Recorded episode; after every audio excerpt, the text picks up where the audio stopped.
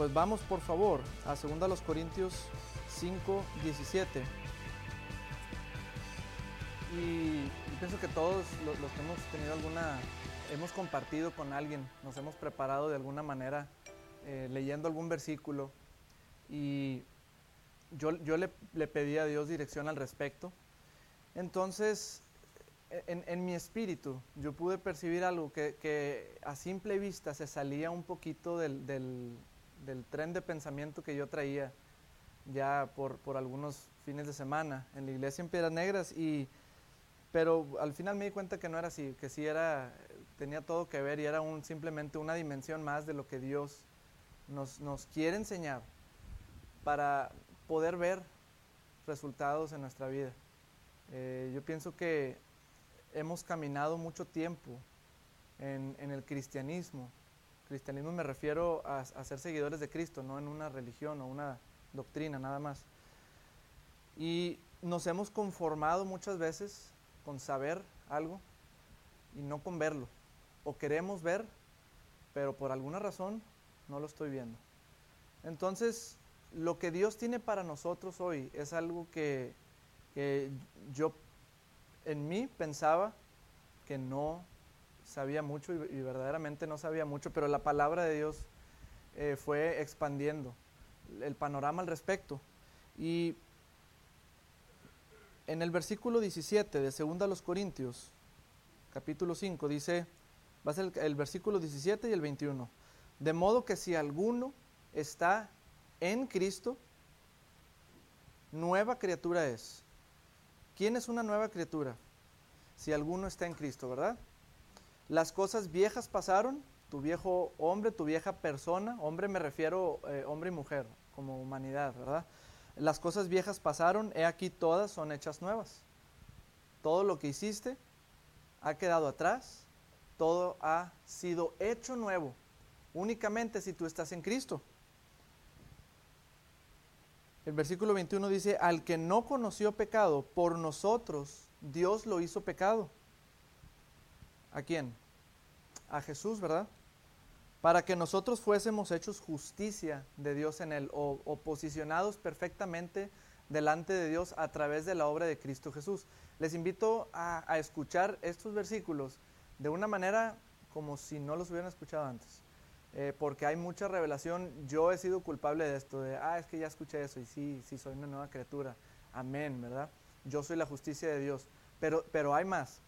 Imagínate que estás viendo la, punta del, del iceberg está la línea del mar y abajo está una roca inmensa que es parte del iceberg, pero nosotros estamos rascándole la, superficie y por fe vamos a, recibir ese entendimiento y esa revelación. Entonces, eh, si alguien está en Cristo Jesús o Cristo está en esa persona, a través de la fe hemos entendido que, hemos, que somos hechos nuevas criaturas, somos una creación nueva, tenemos una nueva identidad y esto es lo que Dios quiere tratar con nosotros hoy de mi identidad en Cristo. Son, son dos cosas especialmente que vamos a ver.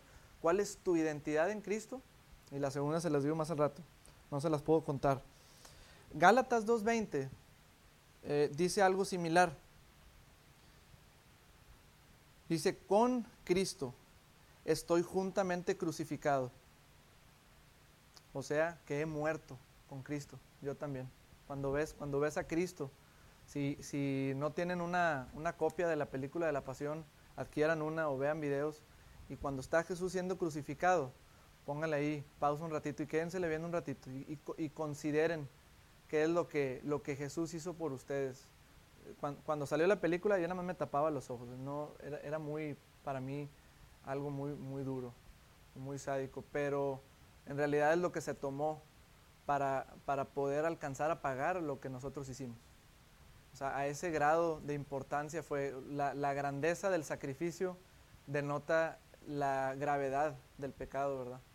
No, no, simplemente sufrió Jesús para que, para ser un mártir, ¿no? Y llamar la atención como algún monje que se quema en una plaza vivo, ¿verdad? Pero en realidad se requería eso para que tú pudieras hoy gozar de lo que Cristo tiene para ti. Entonces con Cristo tú también estás crucificado ya no vivo yo, mas vive Cristo en mí. Y lo que ahora vivo en la carne, lo vivo en la fe del Hijo de Dios, el cual me amó y se entregó a sí mismo por mí. Entonces, ¿cuál es? Quiero, quiero que estemos meditando en esto. Hoy vamos a ver varios puntitos. De hecho, les compartí en el, en el grupo de la iglesia siete aspectos que nos pueden ayudar a meditar mejor en la palabra. Siete formas, qué, pensar, qué estar haciendo con un versículo nada más. Y la cantidad de recursos que podemos sacar de una palabra de Dios en nuestra vida tiene la capacidad de cambiarnos completamente. Y, y yo quiero que ustedes piensen en esto. ¿Cuál es, para darle segundo paso el día de hoy, necesitamos estar bien plantados en el primer escalón? ¿Y cuál es tu identidad en Cristo? ¿Qué es lo que te define? ¿Qué es lo que tienes? ¿Y por qué no lo he visto?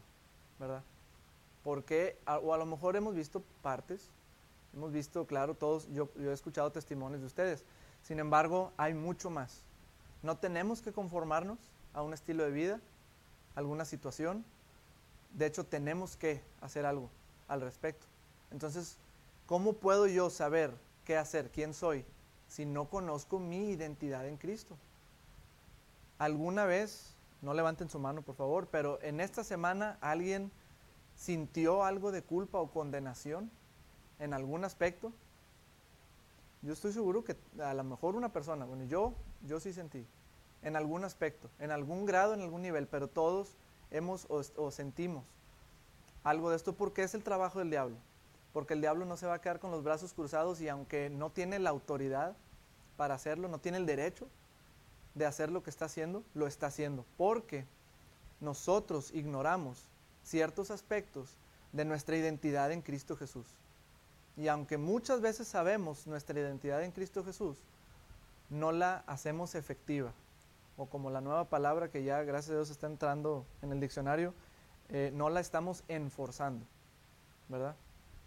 No estamos haciendo efectivo lo que tenemos, por lo tanto el diablo se aprovecha de nuestra ignorancia o de nuestra pasividad. Y por eso experimentamos situaciones que no nos gustan, situaciones adversas en las que Dios no tiene ningún placer en que tú veas y lleves. Dios no, Dios no se complace en que tú no tengas para comer. Dios no se complace en que no te alcance para pagar un recibo. Dios no se complace en que tú padezcas alguna enfermedad, ni siquiera una gripe. Pero ¿cuál es mi actitud al respecto? Porque Dios no quiere, pero ¿por qué está sucediendo? ¿Cuál es tu actitud al respecto? ¿Qué tan efectivo oficial del reino eres tú? qué tan efectivo puede ser un policía. No todos los policías militares, marinos, etcétera, etcétera, son igual de efectivos. Depende de su experiencia, depende de, su coraje, de, de, qué tanto se apeguen a lo que han aprendido. Es dependiendo el resultado que van a tener. Muchos mueren en la línea de batalla, muchos no.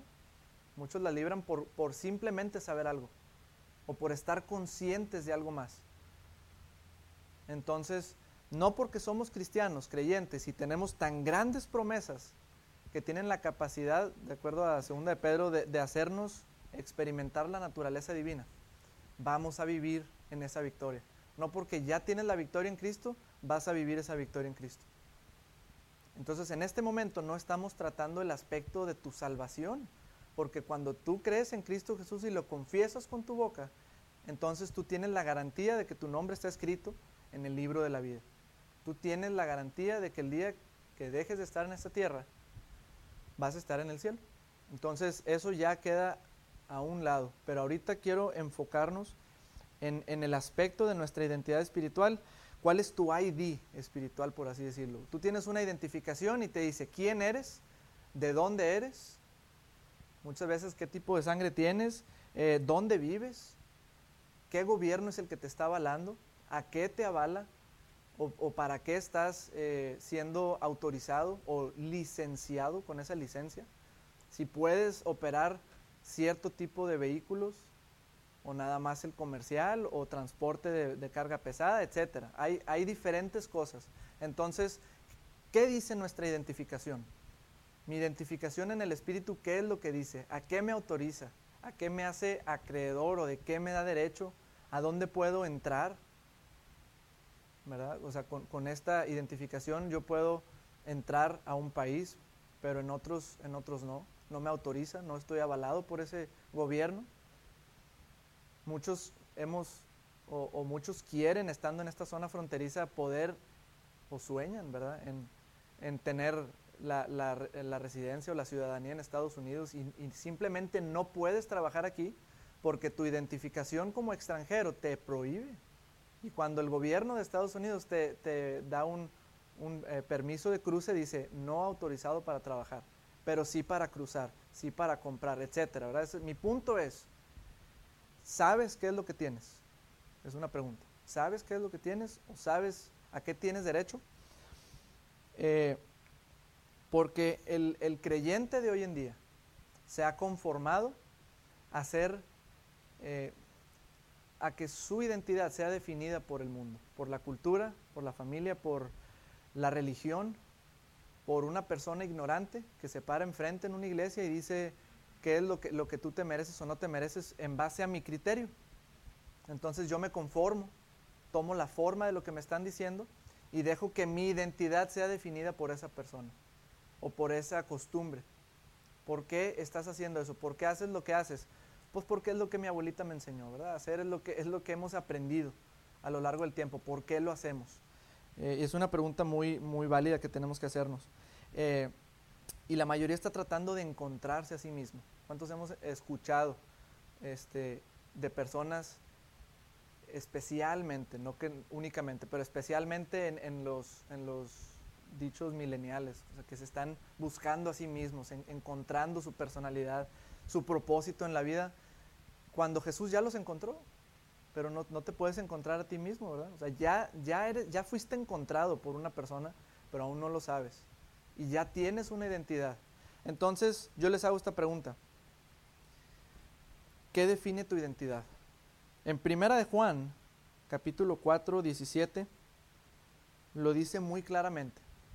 Y la religión lo considera una herejía, esto que vamos a leer, pero yo me quedo con lo que la escritura está diciendo. Yo prefiero basar mi confianza en la palabra de Dios y soportar cualquier cantidad de persecución por las personas que últimamente no son los que me hacen eh, comer, los que me dan para comer ni, ni me sostienen, ¿verdad? Entonces, primera de Juan 4:17 dice, en esto se ha perfeccionado el amor de Dios en nosotros, en esto se ha completado el amor en nosotros, para que tengamos confianza en el día del juicio. Pues como Él es, como Jesús, como Dios, como Él es, así somos nosotros en este mundo. ¿Quién se siente ahorita como Dios? Pues quizá no te puedes sentir mucho como Dios, pero eso no tiene nada que ver. La palabra de Dios tenemos que estar convencidos de que es la autoridad máxima. Si somos creyentes y si Dios es nuestro Señor, tenemos que estar convencidos de que la palabra de Dios es la autoridad máxima, que es la última palabra eh, sobre todas las cosas, que está por encima de cualquier eh, veredicto o dictamen que que se haya dado en el mundo. Es la palabra de Dios. Y la palabra de Dios nos dice que como Él es, así somos nosotros independientemente de que te sientas o no. Y puedo encontrar entonces que mi identidad en Cristo Jesús es precisamente Cristo Jesús. Mi identidad en Cristo es Cristo. ¿Qué quiere decir eso? Gloria a Dios por, su Espíritu Santo, porque eh, no, nadie se puso de acuerdo y ya lo hemos escuchado muchas veces, pero en serio, la, canción que estábamos ahorita eh, cantando, o sea, yo soy quien dices que soy. ¿verdad? Eh, a mí me defines tú, no mi pasado. Mi pasado no me define a mí las cosas tan malas que yo he hecho, mis actitudes, mis preferencias, incluso personas que han cambiado, eh, o bueno, tratado de cambiar su, género sexual, sus preferencias sexuales. Eso no te define. Y siempre hay un, un regreso en Cristo Jesús.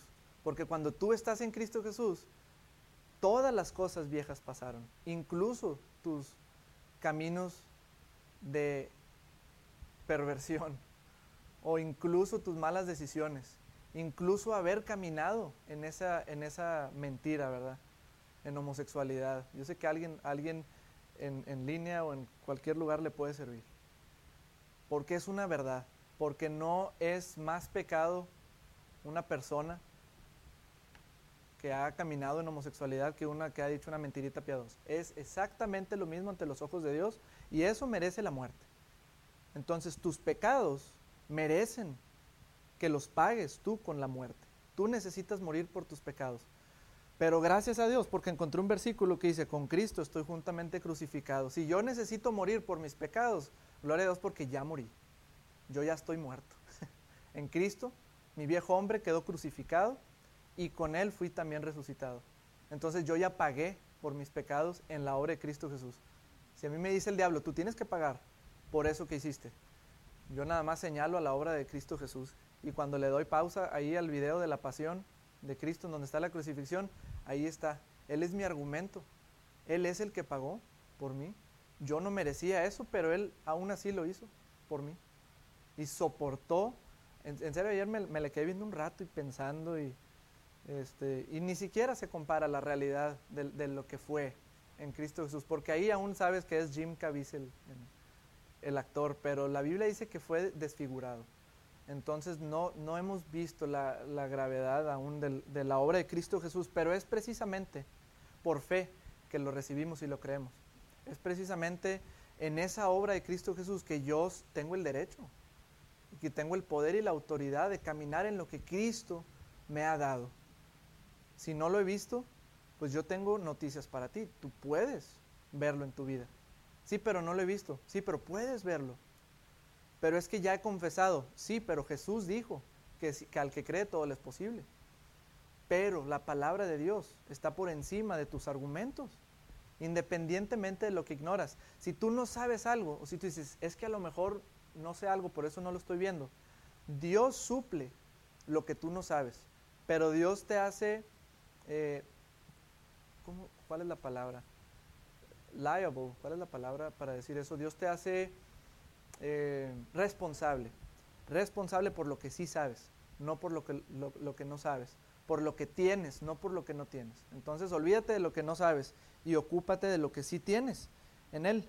Entonces, como Él es, así somos nosotros en este mundo. Lo que, y esto es algo que, que estando meditando en esta palabra, empecé a repetir, y aunque ya lo sabía, le tenía que preguntar a Dios, Señor, ¿en serio puedo decir esto? Porque es algo muy fuerte. Es decir, que lo que Jesús es ahorita en el cielo, yo soy. Lo que Jesús tiene ahorita, lo que Él posee, es mío. Yo también lo tengo. Lo que Jesús puede hacer, no nada más lo que hizo en la tierra, sino lo que puede hacer ahorita Jesús, yo lo puedo hacer. Entonces Jesús define quién soy yo. Yo soy quien dices que soy. Entonces lo más importante en mi vida tiene que ser encontrar qué es lo que la palabra de Dios me dice que yo soy. Yo no me estoy haciendo a la imagen de, Dios. Yo no me estoy haciendo a su imagen y su semejanza. Yo no me creé a mí mismo. Pero en Génesis 1.26 Dios me dice, yo te hice a ti a mi imagen, conforme a mi semejanza. Yo te hice a ti, a mí. Entonces yo puedo decir, si agarro un, vaso y una botella y digo, eh, este vaso es como esta botella, en realidad no, pero si agarro dos botellas iguales, tiene sentido el yo decir, eh, esta botella es igual a la otra botella, pero esta otra botella no es igual a esta. ¿Tiene sentido? O sea, una sí es igual a la otra, pero la otra no es igual a la misma. O sea, no, no puede ser así. Si somos a la imagen de Dios, si Dios nos hizo a su, imagen y semejanza, si tú haces un estudio ahí en cuanto a las palabras originales en el idioma hebreo, te vas a dar cuenta que es un reflejo, que es igual a lo que Dios es, pero dependiendo de Dios, ¿verdad? Esa es la, la diferencia. Dios no depende de nosotros, nosotros sí dependemos de Dios, pero somos hijos de Dios. Nos hizo a su imagen y no soportó el hecho de ver al hombre, a la humanidad, destinada a la muerte por el pecado, que decidió tomar el asunto en sus manos y entregar a Cristo. Y no hay nada más frustrante para Dios, si, si es posible utilizar esa palabra, que haber hecho tal obra. No hay nada más frustrante que haber hecho una obra tan grande a lo largo de miles de años que involucró la vida misma de Dios y que sigamos viviendo como los que no tienen a Dios, que sigamos viviendo como si no hubiera sucedido la obra de Cristo Jesús. Entonces, ¿para qué vino Jesús a morir? ¿Para mostrarse Dios? Nada más. ¿Para hacerse ver humilde? Se humilló para nosotros, murió por ti. Vino, eh, Dios dio al mundo para que todo aquel que en él crea no se pierda. Entonces nosotros fuimos el propósito de la obra de, Cristo Jesús en la cruz, para que tú pudieras. Y vamos a ver eh, algunos aspectos de, de nuestra identidad acerca de Cristo, absolutamente cada aspecto de mi espíritu. Estamos hablando del espíritu, lo define Cristo. Cada aspecto de mi espíritu, por donde veas a tu espíritu, por cualquier ángulo, lo define Cristo Jesús, no tú. Entonces todo lo que Cristo es, yo soy, eh, lo dice primera de Juan 4:17. Y tengo que poner fundamento porque son cosas fuertes. Todo lo que Cristo tiene, yo lo tengo. Romanos 8:17, que es, con, soy heredero de Dios y coheredero juntamente con Cristo Jesús. Todo lo que Cristo puede hacer, yo lo puedo hacer. Filipenses 4:13 dice, eh, todo lo puedo en Cristo. Esa es la diferencia. En Él, en la obra de Cristo, dependiendo completamente con nuestra fe en Cristo Jesús. Si tú investigas la definición de fe en el griego, que, la palabra en el griego es pistis, eh, una de las tres definiciones que te da dice dependencia completa en la obra salvadora de Cristo Jesús. Eso es la definición literal de la palabra fe. No lo que yo me imagino que fe es, sino una dependencia completa y entera de la obra salvadora de Cristo Jesús en mí y por mí. Lo que me hace a mí tener la capacidad de disfrutar eso. Cristo vive dentro de mí, esa es mi identidad. Él vive dentro de mí, dice Colosenses 1.27, Cristo en mí, la esperanza de gloria. Es, eso es lo, mi esperanza, mi expectativa, mi confianza de poder caminar en la, en la, verdad de su palabra, es que Cristo vive en mí. Y Él es la esperanza de, de gloria. ¿Qué es la gloria de Dios? Es la presencia de Dios, la manifestación de Dios, Cristo en mí, es la esperanza de la manifestación de Dios en mi vida. Eso es mi garantía de que yo puedo esperar tener inmediatamente un futuro mejor. Que mi, que mi pasado ya fue borrado, que mi presente es con Cristo Jesús y que mi futuro puede cambiar. Va a cambiar si yo decido establecerme en, en esta verdad, que es la verdad absoluta. Tengo la mente de Cristo, lo decía, se me hace que Rocío, en 1 Corintios 2.16, tenemos la mente de Cristo en nuestro espíritu, tenemos el acceso a la mente de Cristo, todo lo que Jesús piensa, todo lo que Jesús sabe, las respuestas, la solución a cualquier problema lo tenemos aquí adentro, está tan cerca de nosotros, más cerca ya no se puede que adentro de nosotros, en, en mi ser, en mi espíritu. En, Cristo Jesús, de acuerdo a, a 1 Corintios 1.30, en Cristo Jesús tengo sabiduría, tengo justificación, santificación, soy santo en Él, tengo redención, soy redimido en Cristo Jesús, no culpable ni avergonzado, soy redimido y justo, perfecto delante de Dios a través de la obra de Cristo Jesús. Él es quien me define. Somos altamente favorecidos, de acuerdo a Efesios 1.6. Dice, somos aceptos, altamente favorecidos en el amado. Tenemos la victoria ahorita en Cristo Jesús. Entonces yo me puedo identificar ahorita como victorioso sobre cualquier situación. De acuerdo a 1 Corintios 15, 57. Tengo la victoria en Cristo Jesús. De acuerdo a 2 Corintios, ahorita ya lo acabamos de leer, 5, 17. Soy una nueva creación. Yo ya no soy mi pasado. Yo ya no soy lo que hice no soy quien era antes. Incluso ahora que eres cristiano o creyente y que fuiste lavado de nuevo, dices, bueno, pero yo ya nací de nuevo y luego regresé a hacer lo mismo. La sangre de Cristo te limpia constantemente de tus malas decisiones. Limpia tu, tu, espíritu, no puede ser tocado. Fuimos sellados con el Espíritu Santo de la promesa. Eso, eso viene en, en Efesios 1, si no me equivoco. Fuimos sellados con el Espíritu Santo. Entonces nada puede atacar tu espíritu, tu esencia y quién tú eres, que es tu espíritu, No puede ser afectado por el pecado ni por el mal. Pero sí tu exterior, tu cuerpo y, tu alma, ¿verdad? Que eso es diferente, es una parte diferente a tu espíritu. En Cristo Jesús soy libre, de acuerdo a 2 Corintios eh, 5, 17, perdón, 3, 17. Donde está el Espíritu de Dios, ahí hay libertad. Yo soy libre ahorita. Yo no soy esclavo del temor, no soy esclavo de, de, de ningún gobierno. Soy libre en el nombre de Jesús. Tengo la bendición de Abraham en Cristo Jesús, de acuerdo a Gálatas 3:13. Yo tengo todo lo que Dios le prometió a Abraham en Génesis 12, es mío y me pertenece. Y el, y el más controversial de todos, que involucra espíritu, alma y cuerpo, de acuerdo a 2 los Corintios 8:9. Soy rico. Soy rico en Cristo Jesús. Sí, pero no me alcanza. Soy rico en Cristo Jesús. Y también económicamente puedo ver días de riqueza extravagante y abundante. Y esa es la palabra de Dios. Entonces podemos conocer esto, podemos saber quién somos en Cristo Jesús de acuerdo a estos versículos.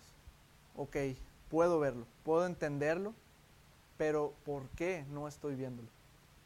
¿Por qué aún estoy eh, sufriendo estragos de mi viejo yo o del pecado o siendo afectado por las situaciones del mundo? ¿Por qué aún, si ya soy lo que soy, no tengo lo que, lo que esto me dice que tengo? Si argumentos puedo tener yo de decir, es que yo ya lo he dicho, o ya, ya lo he confesado, pues yo lo creo, sí lo creo. Creerlo no es asentir mentalmente, no es decir sí lo creo, sí lo creo. Creerlo tiene que ver con el corazón. Y cuando tú crees algo en tu corazón, vives de acuerdo a esa creencia. Funcionas de acuerdo a eso. No simplemente lo intentas. Si tú eres un ciudadano de tu país, tienes el derecho de entrar. Es tu derecho. Puedes hacerlo si quieres.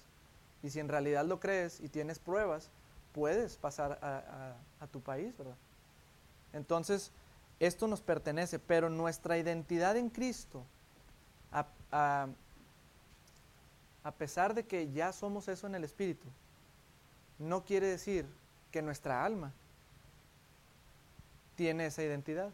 Nuestra identidad en Cristo Jesús tiene que ser una realidad en nuestra alma. Si no, no vamos a ver lo que tenemos en la palabra. Tú te puedes, puedes ser salvo y puedes morir de alguna enfermedad, pero también puedes ser salvo y ser salvo de esa enfermedad. ¿De quién depende?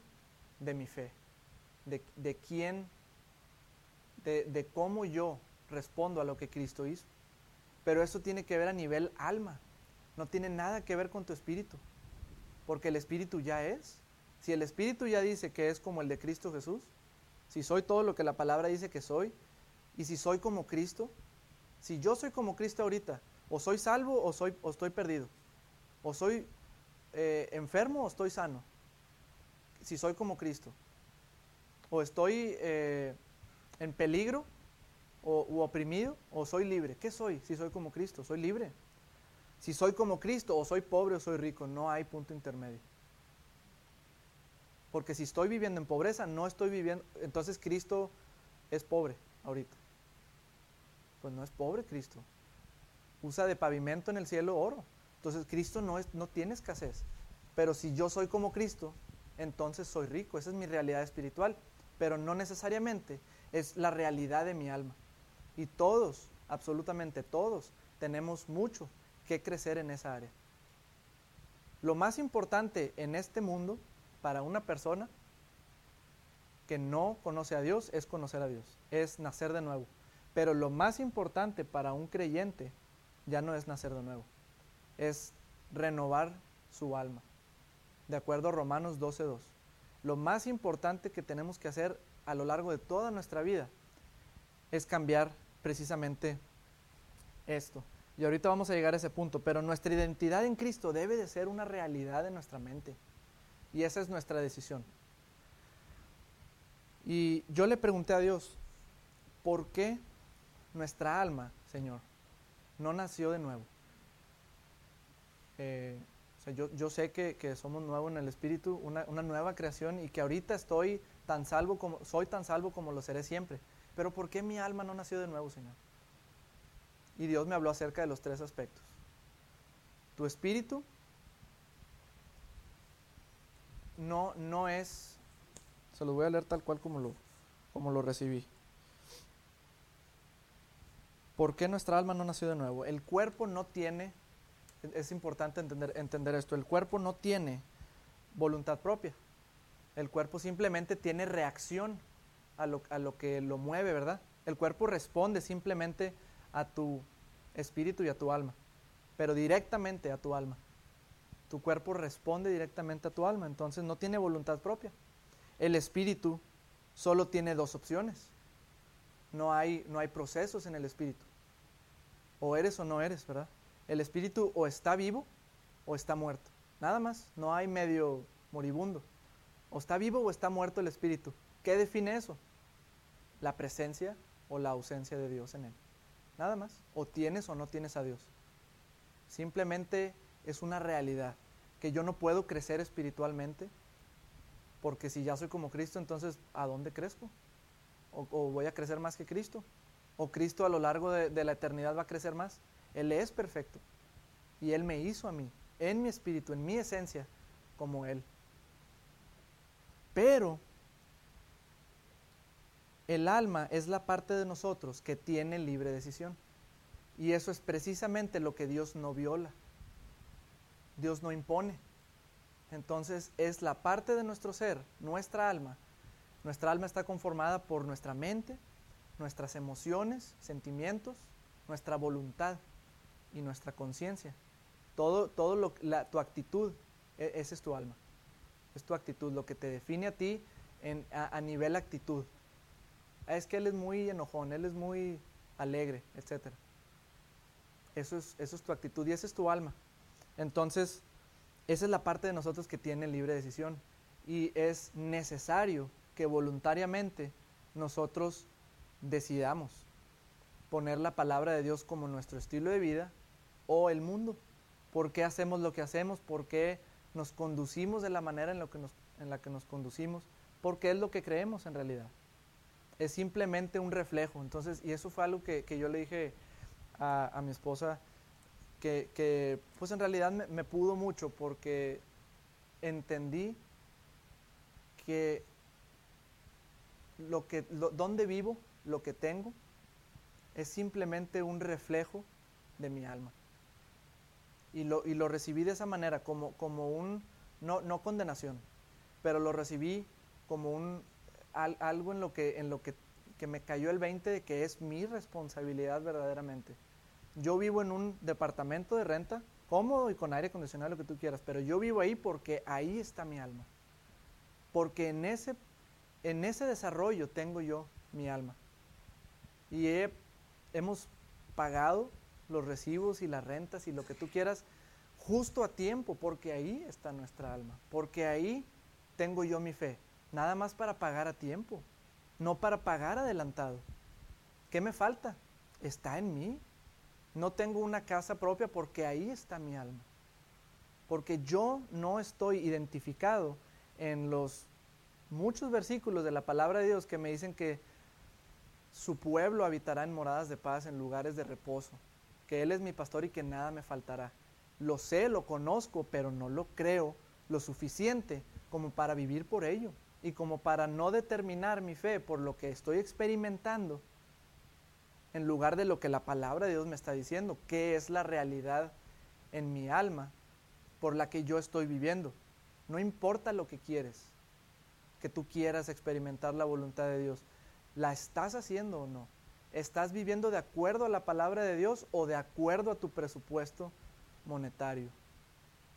¿Por qué eh, te pregunto, ¿estás capacitado para vivir en, la palabra de Dios? ¿Pedro estaba capacitado para caminar en el agua?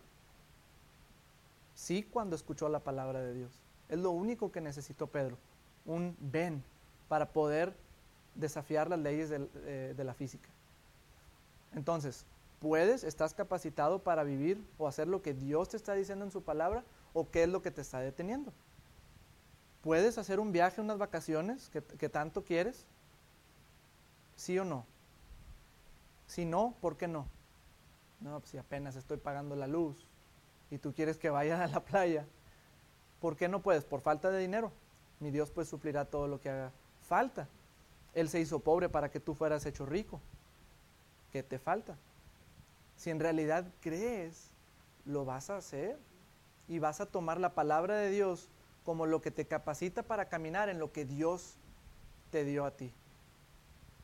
Sí, pero es que, eh, y ahí entra la mente, esa es la batalla precisamente. ¿Cómo va a suceder eso?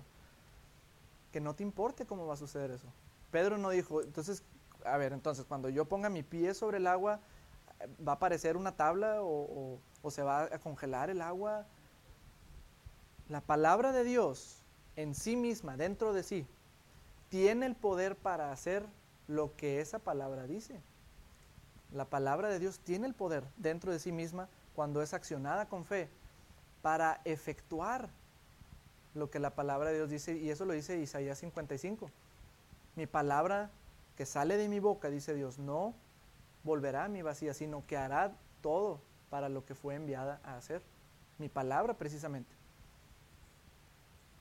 Y esa es la respuesta. La palabra de Dios hecha realidad en mi alma me permitirá experimentar la realidad espiritual. Y puede parecer un poquito confuso, pero gracias a Dios por la tecnología, eh, esto va a estar disponible para que lo vuelvan a escuchar. Háganlo o, investiguen ustedes mismos, no dependan de alguien más eh, para, para ustedes poder alimentarse, pero lean y mediten en estos versículos. Piénsenlos y considérenlos si es verdad o mentira lo que les estoy diciendo. ¿Verdad? Entonces, segundo a los Corintios 3:18 nos respalda esto que estamos diciendo. Dice, por tanto nosotros todos, mirando a cara descubierta como en un espejo la gloria del Señor, somos transformados de gloria en gloria, en la misma imagen, como por el Espíritu del Señor. Entonces, ¿de qué está hablando aquí? ¿De mi espíritu o de mi alma? Si, si somos transformados eh, en proceso de gloria en gloria, no está hablando de mi espíritu. O soy o no soy como Cristo. O es verdad la palabra de Dios donde dice que como Él es, así soy, o no es verdad. Y ya está esta pregunta. O, es verdad lo que está diciendo la palabra de Dios o es, una mentira. Y si esto es mentira, entonces todo es una mentira. Y si todo es una mentira, entonces yo soy el más digno de conmiseración, dice Pablo. Pero no, es verdad. Y tú tienes que tomar el compromiso de que la palabra de Dios funciona y que es la verdad. Tú tienes que comprometerte a, esta decisión, a tomar esta decisión. La palabra de Dios funciona y es verdad. Y todo lo demás tiene que cambiar. Tiene que cambiar. Entonces somos transformados de gloria en gloria conforme vamos contemplando la verdad espiritual, conforme vamos meditando. La fe viene por el oír de la palabra, el oír de la palabra de Dios, pero específicamente el oír la palabra revelada de Cristo. Eso es lo que dice la traducción original. Por el rema, que es la palabra revelada, de Cristos, del ungido. La palabra ungida de Dios es lo que trae fe a ti. El escuchar esta palabra cargada de unción es lo que a ti trae la fe para poder vivir lo que estás escuchando, lo que estás leyendo en la palabra de Dios. Entonces medítalo. Dice Santiago 1.23, porque si alguno es oidor de la palabra, pero no hacedor de la palabra, este es semejante a un hombre que se considera en un espejo su rostro natural. Empiezas a ver poco a poco partes de tu cara, de tu rostro, las, que se maquillan, los que nos peinamos eh, bien, que pasamos tiempo, etcétera. Empiezas a ver en partes, ¿verdad? Diferentes aspectos y, te buscas dónde está el gallo, si quedó uno, usas un espejito atrás, o nada más soy yo, no sé. Este, em, empiezas a ver ya, me, ya me delaté yo solo. Empiezas a ver los aspectos de ti, empiezas a contemplarte. Pero si no eres hacedor de la palabra, es semejante a ese hombre que va, a esa persona, que se contempla en un espejo y luego se va, y ya se te olvidó que si el pelito de la ceja o que si no sé qué, ¿verdad? Ya, ya se te olvidó. Eso es, eso es semejante a una persona que no es hacedora de la palabra. Simplemente vienes, lo lees y te vas y no la haces. Porque él se considera a sí mismo y se va y luego olvida cómo era, más el que mira atentamente en la perfecta ley, o sea, la palabra de Dios, la ley de la libertad, y persevera en ella, perseverar tiene que ver con ser consistentes o constantes en la palabra de Dios. ¿Cuánto tiempo? Es mi estilo de vida, no voy a estar midiendo el tiempo, es mi estilo de vida la palabra de Dios.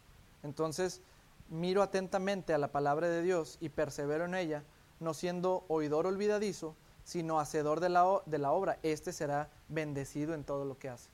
Pero le está hablando a cristianos, le está diciendo a cristianos, Santiago, que él será bendecido. Pero pues no soy ya bendecido porque soy como Cristo Jesús. Te está hablando en experimentar esa realidad. Entonces, no son obras de la ley. Meditar en la palabra no es una obra de la ley. Era, era lo que Dios les decía para que pudieran vivir bien. Pero estas no son obras de la ley, son, son obras de tu fe. Son acciones que por que tú crees en algo, lo haces. Y no es para salvación, es para experimentar la salvación. Es muy diferente. Porque el diablo te va a venir a decir, no, es que ya eres salvo y, y eso son obras y tienes que hacer y hacer y hacer. No para salvarte no tienes que hacer. Y de hecho lo que tienes que hacer no lo tienes que hacer por ti mismo, para eso tienes al consolador, que es el Espíritu Santo de Dios, a, tu ayudador, al que te recuerda, al que te muestra lo que está por venir. Tienes a Cristo en ti, tienes un guía, al mejor maestro para ayudarte a hacer esto. No estás solo, estás por tu propia cuenta en tu alma, es decir, que no eres uno en el, en el... La Biblia no dice que somos uno en el alma con Cristo. La Biblia dice que somos uno en el Espíritu con, Jesús, con Dios. El que está en Él es uno en el Espíritu, dice en, Corintios. Quería darle la cita de eso. Ahorita se las doy. Eh, cuando nos unimos con, con, nuestro cónyuge, no somos uno en el espíritu, ni uno en el alma, somos uno en el cuerpo, pero en el alma eres, eres tú nada más. Tú decides incluir a Dios o no, pero eres tú la decisión. Y nadie más es responsable, a nadie le puedo echar la culpa de mis malas decisiones. Y de hecho, cuando estemos enfrente de Dios, yo no voy a poder decir, no, pues es que Él me dijo, yo tengo la responsabilidad, porque yo escuché eso? porque yo decidí guiarme por el criterio de una persona y no por el de la palabra? ¿Verdad? Entonces, vamos por favor a tercera de Juan 2. Y vamos a quedarnos en este aspecto nada más. Esto, esto es la segunda parte. Haciendo la realidad espiritual realidad en mi alma. Para poder experimentar todo eso. Y dice tercera de Juan 2, es, e, estos versículos, hermanos, no fueron dejados nada más para que sepamos algo que sucedió en la vida de alguien más. Verdaderamente el Espíritu de Dios inspiró al autor de este libro, que en este caso es Juan, por su espíritu, o el espíritu hablando a través de Juan, para comunicar algo, para comunicar la voluntad de Dios. La Biblia dice que Dios no hace acepción de personas, que Dios es el mismo ayer, hoy y siempre, y si Dios se lo dijo a ellos, entonces a mí también me lo está diciendo.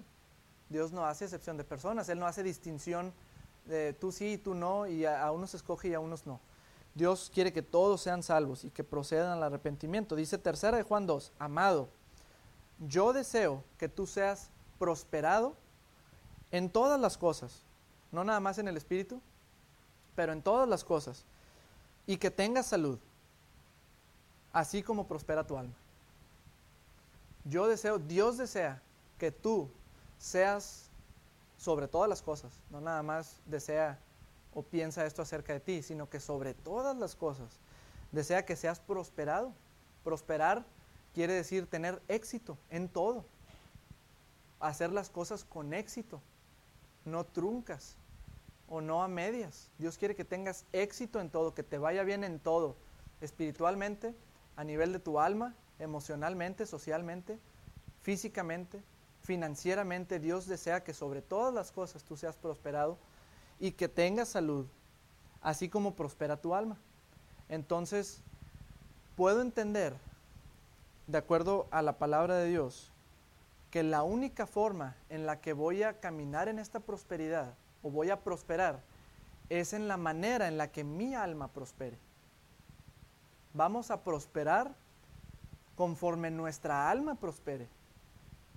Tú puedes ser Cristo en tu espíritu y vivir en, una, en un aspecto deplorable, aún siendo como Cristo Jesús, porque tu alma no ha sido renovada, porque tú no has prosperado en tu alma. Romanos, se los voy a leer yo y, eh, quiero seguir en 3 Juan 2, pero Romanos 12.2 dice, en la, en, la, en la traducción Dios habla hoy, no vivan ya según los, los criterios del tiempo presente. Al contrario, cambien su manera de pensar para que así cambie su manera de vivir. Cambien su manera de pensar, no cambien su espíritu, porque ya eres una nueva criatura. Pero ¿por qué no lo has visto? Cambia tu manera de pensar para que así cambie tu manera de vivir y lleguen entonces a conocer la voluntad de Dios, es decir, lo que es bueno, lo que es grato, lo que es perfecto. ¿Cómo? Entonces la voluntad de Dios no se está haciendo en la vida de todas las personas. Si tú no cambias tu manera de pensar, tú no vas a conocer la voluntad de Dios. Cambia tu manera de pensar en vez de, funcionar en base a los criterios del mundo y funcionar de, de acuerdo al sistema del mundo, cambia tu manera de pensar y funciona de acuerdo a los criterios de la palabra de Dios, a los argumentos de la palabra de Dios, a tus capacidades en la palabra de Dios y no a tus capacidades económicas actuales. Cambia tu manera de hacer las cosas, cambia tu manera de pensar para que así cambie tu manera de vivir. Si tú no prosperas en tu alma, si tú no creces en tu, en tu alma, si tú no eh, haces realidad en tu alma, tu realidad espiritual, tu identidad en Cristo Jesús, entonces no vas a experimentar prosperidad. Y la prosperidad no va a llegar a ti como por arte de magia. Eso es algo que tú vas a ver conforme tú quieras en tu vida. Esa es la verdad. Yo voy a, a prosperar en todo aspecto tanto como yo quiera. La Biblia no dice que Dios a unos le da dinero y a otros no para que estén fregados. La palabra me dice que conforme mi alma prospere, entonces voy a prosperar. Conforme yo cambie mi manera de pensar. Entonces, nos hicieron un examen, no se lo voy a hacer yo a ustedes, o no tan extenso como a, como a nosotros nos lo hizo un pastor. Un examen de qué tan tanta mentalidad de acuerdo a la palabra de Dios tienes o al mundo. ¿Qué tanta mentalidad de prosperidad tienes? De la prosperidad divina no la del mundo que es nada más que tengas dinero. Esa no es la prosperidad de Dios. La prosperidad de Dios abarca todo, éxito en todo. Y como último aspecto, el dinero, pero también lo abarca. Y nos hicieron este examen de qué tanta mentalidad de prosperidad tenemos. Y se me hace que fallé en la mayoría. Con preguntas muy sinceras. ¿Guardas los envases del yogurt las caras. ¿Guardas los envases del yogur para reusarlos? ¿Qué tanto te esperas a que la, la, pasta de dientes para poder usar una nueva o comprar una nueva? Dice el pastor, has convertido el exprimir los tubos de la pasta de dientes en un arte. Hasta el último, la última gota. Y los cortas y metes el cepillo de dientes por adentro. Eso no es mentalidad de, de, de una mente perdón, de una persona próspera. Te acabas todo, usas todo lo que, lo que, lo que está en el plato, porque no se puede desperdiciar nada. Y lo que sobra lo guardas y nunca te lo comes. Y e, ese queda podrido. Y puedo seguir diciendo, hermanos, eh, todo lo que, lo que a mí me dijeron y me dio tanta risa que dejó de ser chistoso, en realidad. Porque me di cuenta de qué tan pobre en mi mente soy a pesar de qué tan rico en mi espíritu soy. Y dije, no más. A pesar de la situación difícil que estábamos experimentando, dije, no, yo soy rico, sí, pero no te alcanza, pero soy rico en el nombre de Jesús. Y las cosas tienen que cambiar porque si la palabra de Dios es verdad y si prospero en mi alma, entonces voy a prosperar en todo aspecto. Porque si prospero en mi alma y si, si, mis argumentos no son lo suficiente para decir, que la palabra de Dios es verdad, entonces no lo estoy creyendo en realidad y me estoy engañando a mí mismo. Santiago lo dice, sea hacedor de la palabra y no solamente oidor, para que no te engañes a ti mismo. Tú puedes decir las excusas que tú quieres que yo ya he confesado y puedo ser un fanático de la palabra de Dios y a lo mejor esta, esta es la realidad física, salte de tu mundito espiritual, ¿verdad? O sea, esta es la realidad, ¿cómo voy a pagar? Esa misma realidad tenía yo, ¿cómo voy a pagar?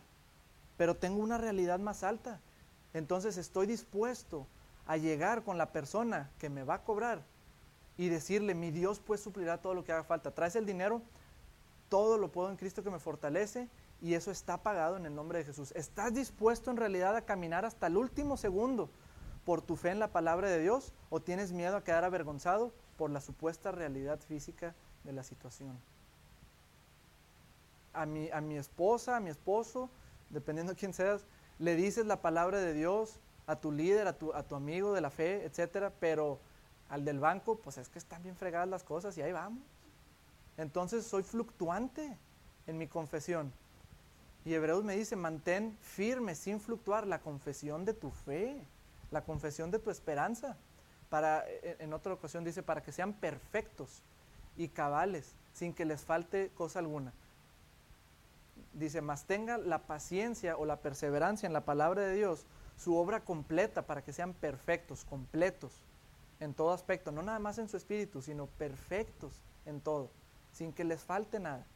Pero hemos, hemos eh, caído cortos de nuestra confesión, nos hemos detenido, no hemos llegado, a pesar de que íbamos caminando sobre el agua como Pedro, no llegamos hasta Jesús, nos quedamos a medias. Es más, Pedro se quedó justo antes de llegar a Jesús, porque lo único que tuvo que hacer Jesús es extender su mano. No se echó un clavado para salvarlo, nada más extendió la mano y lo levantó y se regresaron caminando. Entonces, ¿qué tanto tienes puesto, puesta tu fe en la obra salvadora de Cristo Jesús que te hace acreedor a todo lo que su palabra dice para que lo vivas en tu alma? Demos ese paso. Si bien a lo mejor ahorita no voy a ver toda la expresión de la gracia de Dios en mi vida, pero sí voy a avanzar. A lo mejor no voy a terminar de comprender y, caminar en todo aspecto de la gracia de Dios, pero sí voy a avanzar y sí puedo comenzar y sí puedo empezar a incrementar cada vez más. Con el simple hecho, simple hecho de que las cosas dejen de empeorar es suficiente, hermano. Una persona que se está muriendo, si deja de empeorar su cáncer, con eso es suficiente para no morirse. A partir de ahí todo es ganancia.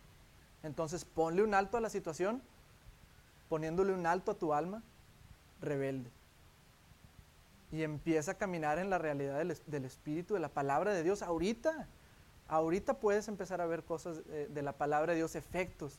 No importa tu problema, no importa tus experiencias, no importa tus fallas. Es que ya la regué un chorro de veces y he hecho lo mismo y he fallado en lo mismo. Dios también ha experimentado fallas. Su, su más preciada creación lo abandonó la primer generación de seres humanos abandonó a Dios. Su ángel más grande lo abandonó a Dios. ¿Ha experimentado Dios fallas? Claro. Una vida entera de fallas. Esa es la realidad de las cosas. Entonces no estamos nosotros por arriba. No vas a vivir una vida sin retos, pero tienes la victoria ante todos los retos en Cristo Jesús. Jesús te dice, en el mundo va a haber aflicción, pero confía, yo ya vencí al mundo. Entonces tú ya venciste de antemano todo lo que pueda venir en contra tuya por medio de Cristo Jesús y de su obra y de lo que Él hizo. A ti te posicionó en esa victoria. Lo único que tienes que hacer es hacerlo realidad en tu alma, vivirlo en tu alma por medio de la palabra de Dios. Entonces, como, como parte final, como desenlace de esta, de esta palabra, ¿cómo empiezo a prosperar en el alma de acuerdo a lo que ya empezamos a ver? A prosperar en la palabra de Dios. ¿Cómo dejo de, cuál es lo contrario, lo contrario, prosperar, empobrecer? ¿Cómo dejo de empobrecer en el alma? Porque nunca está estática tu alma. Tu alma está diseñada para recibir los aspectos de tu alma, que son tus cinco sentidos, están diseñados para recibir. Tu tacto percibe. Una persona que no ve recibe dirección o panorama de lo que está sucediendo por, en base a su tacto. Recibes o sabes si te estás quemando, o sea, es, hacia adentro. Tu olfato recibe el aroma, tu, tu, boca recibe el alimento, tu oído recibe información, tus ojos reciben información también. Entonces, ¿cómo empiezo a, a prosperar en mi alma o cómo dejo de empobrecerme? Es a qué estoy exponiendo mi alma diariamente, que está ayudando a mi alma a prosperar o a empobrecerme más. ¿Qué es lo que estoy diariamente escuchando y viendo? En la televisión, en mis relaciones. Nada más con la televisión tienes para en un ratito estar drenado completamente. Con la información que cura de, de, Lolita Yala y con todas las cosas en un ratito. O, o, a qué lo estoy exponiendo con la palabra de Dios que me permite prosperar en mi alma, porque me engaño a mí mismo si pienso que el domingo y el martes del estudio, escuchando la palabra es suficiente para transformar mi alma, porque el diablo está de tiempo completo atacando tu alma. No puede atacar tu espíritu, pero sí puede atacar tu alma y va a hacer todo lo posible para que vivas en la maldición completa, hasta que te mueras y te quites de en medio. Porque Él viene a robarse la palabra que estás escuchando ahorita. Y que el diablo no se la pueda robar depende de qué tanto yo la guardo en mí. Me la llevo y la leo en mi casa y me pongo a pensar y leer esos versículos y en la mañana y antes de la comida y después de comer.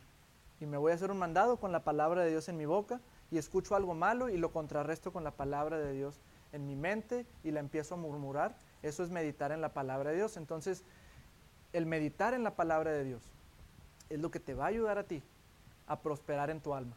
El considerar todas estas cosas activamente dentro de ti para ponerlas por obra no nada más para tenerlo a nivel intelectual, sino ponerlo por obra. Esas herramientas que aprendes a usar es, cuando tú meditas en la palabra, es cuando vas a una clase, a un taller, a aprender a utilizar herramientas.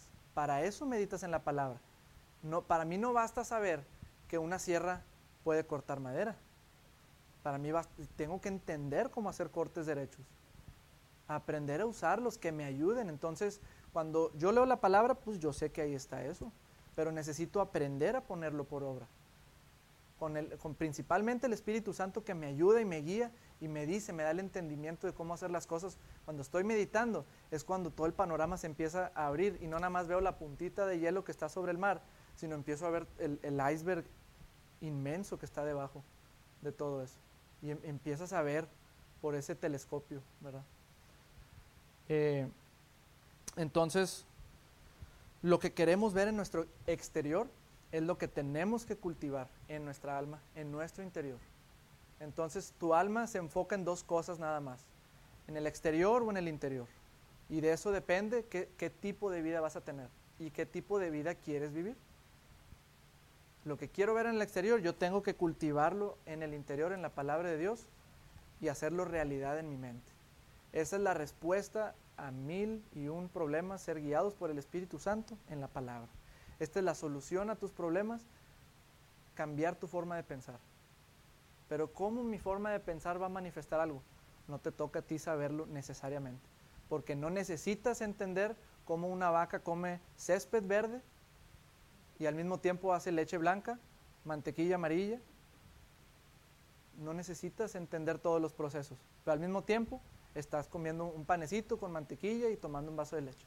Entonces lo único que necesitas es pasar tiempo en esto y dejarle al Espíritu Santo que te haga revelación. Y eso es revelar, es cuando le quitas el velo a la novia. Estás quitando una capa de su rostro, un velo. Y así, como, como leímos hace rato, que vamos siendo transformados de gloria en gloria, vamos quitándole una capita a la cebolla, por así decirlo y así somos nosotros, por capas, por pasos. Son pasos de fe. Son pasos de fe los que tenemos que dar y, una revelación respecto a algo y ya, ya podemos entender más. Empezamos a recobrar la vista de la ceguera de nuestra alma, porque en el Espíritu somos perfectos, pero Jesús vino a, a darle vista al ciego, de acuerdo a, a Lucas 4, 19, 20, a darle vista al ciego, no nada más al ciego físico, pero a, la ceguera espiritual, que es lo que el diablo ha mantenido oculto por tanto tiempo en nosotros, que, nuestra actitud no nos ha dejado ver, porque nosotros simplemente no hemos sido diligentes en la palabra de Dios. Entonces, cuando, nos enfocamos y meditamos en la palabra, empezamos a recobrar la vista. Y ya no vemos todo oscuro, ya vemos manchas, luces, y empezamos a, distinguir lo oscuro de la luz, y luego empiezas a ver las siluetas, y luego empiezas a ver más nítido, más definido, y ese es el proceso de la renovación de nuestra mente, de la renovación de nuestra alma. Gloria a Dios por su palabra. Nuestra alma no es autosustentable, no es autosuficiente, depende, hermanos, de, nuestra decisión, a dónde la dirigimos, hacia dónde la arreamos. Nuestra alma no produce sentimientos por sí misma. Nuestra alma reacciona con sentimientos a lo que nuestra alma es expuesta. Y lo que estás experimentando es a lo que la estás exponiendo, porque cuando en medio de esa situación difícil y adversa, yo expuse mi alma a la palabra de Dios, el temor cesó, la preocupación se fue y la paz de Dios surgió. Y la paz de Dios, shalom, significa prosperidad y plenitud y salud. Y todo eso viene a florecer en mi vida cuando yo me enfoco en la palabra de Dios. Descansamos, reposamos en la palabra de Dios. Entonces, si en primer lugar yo no pienso en línea con la, con la realidad absoluta de la palabra de Dios, mi situación nunca va a cambiar. No prosperaré físicamente. Si mi alma no responde de acuerdo a la realidad espiritual, mi situación no va a cambiar. Y la supuesta realidad física no va a cambiar. Y ninguna cosa, yo comentaba hace, hace algunos días, ahora que tenemos este conocimiento, cuando alguien padece enfermedad, ¿qué hacemos? Vamos a la palabra y encontramos nuestros versículos de sanidad y los confesamos y nos establecemos y porque, ¿verdad? Puedo morir en base, eh, por esta enfermedad. Y cuando alguien viene y, y, no conoce a Dios, ¿qué es lo que hacemos? Lo llevamos a la palabra donde dice que si tú crees y confiesas a Jesús, con tu boca vas a ser salvo. Y si te amenazan o viene el temor, ¿qué es lo que haces? Vas a la palabra y encuentras los versículos que hablan en contra del temor y te dan armas para caminar en amor. Pero luego viene la situación financiera y empiezas a buscar por fuera a ver quién puedes resolver tu problema y a qué banco vas y qué vendes en la casa de empeño y a quién le pides prestado. ¿Por qué? Para lo financiero tenemos que buscar afuera. Cuando viene esa situación tienes que encerrarte, no salir a ningún lado, dejar de buscar tus trabajos y poner tu nariz en la palabra de Dios y hacerla una realidad hasta que cambie tu situación. Porque cambian las situaciones. Porque yo lo experimenté hace apenas dos días. Yo solucioné esa situación de menos tantos miles de pesos por la palabra de Dios, sin buscar afuera. Por la palabra de Dios. Entonces, nadie estamos exentos de, encontrarnos estorbos no te sientas culpable, pero tampoco busques a tu proveedor afuera. Afuera está el enemigo. Dios está dentro de ti. Y adentro de ti tienes la sabiduría que tiene la capacidad de hacerte billonario antes de que el sol se ponga. Pero ¿qué tanto quieres tú? ¿Qué tanto crees en esa, en esa palabra? Todo, para el que cree, dice Jesús, todo es posible. Yo le agrego esto porque lo dice la palabra, si quieres. para el que cree, todo es posible si quiere creer. Porque Jesús te da la opción. Si puedes creer, al que cree todo lo es posible. Muy bien, vamos a estar de pie y vamos a darle gracias a Dios por su palabra. Guardemos nuestra alma del exterior. Se los leo nada más en Proverbios 13:3 dice, el que guarda su boca, guarda su alma. ¿Qué estás hablando? ¿Qué estás diciendo? que expone o guarda tu alma. El que, el que guarda su boca, guarda su alma. Mas el que mucho abre sus labios, tendrá calamidad. Y eso tiene que ver con experimentarlo. El, el, que habla mal, el que está haciendo las cosas mal y está conduciéndose mal, vas a experimentar calamidad. Pero si hablas la vida de Dios, vas a experimentar la vida de Dios.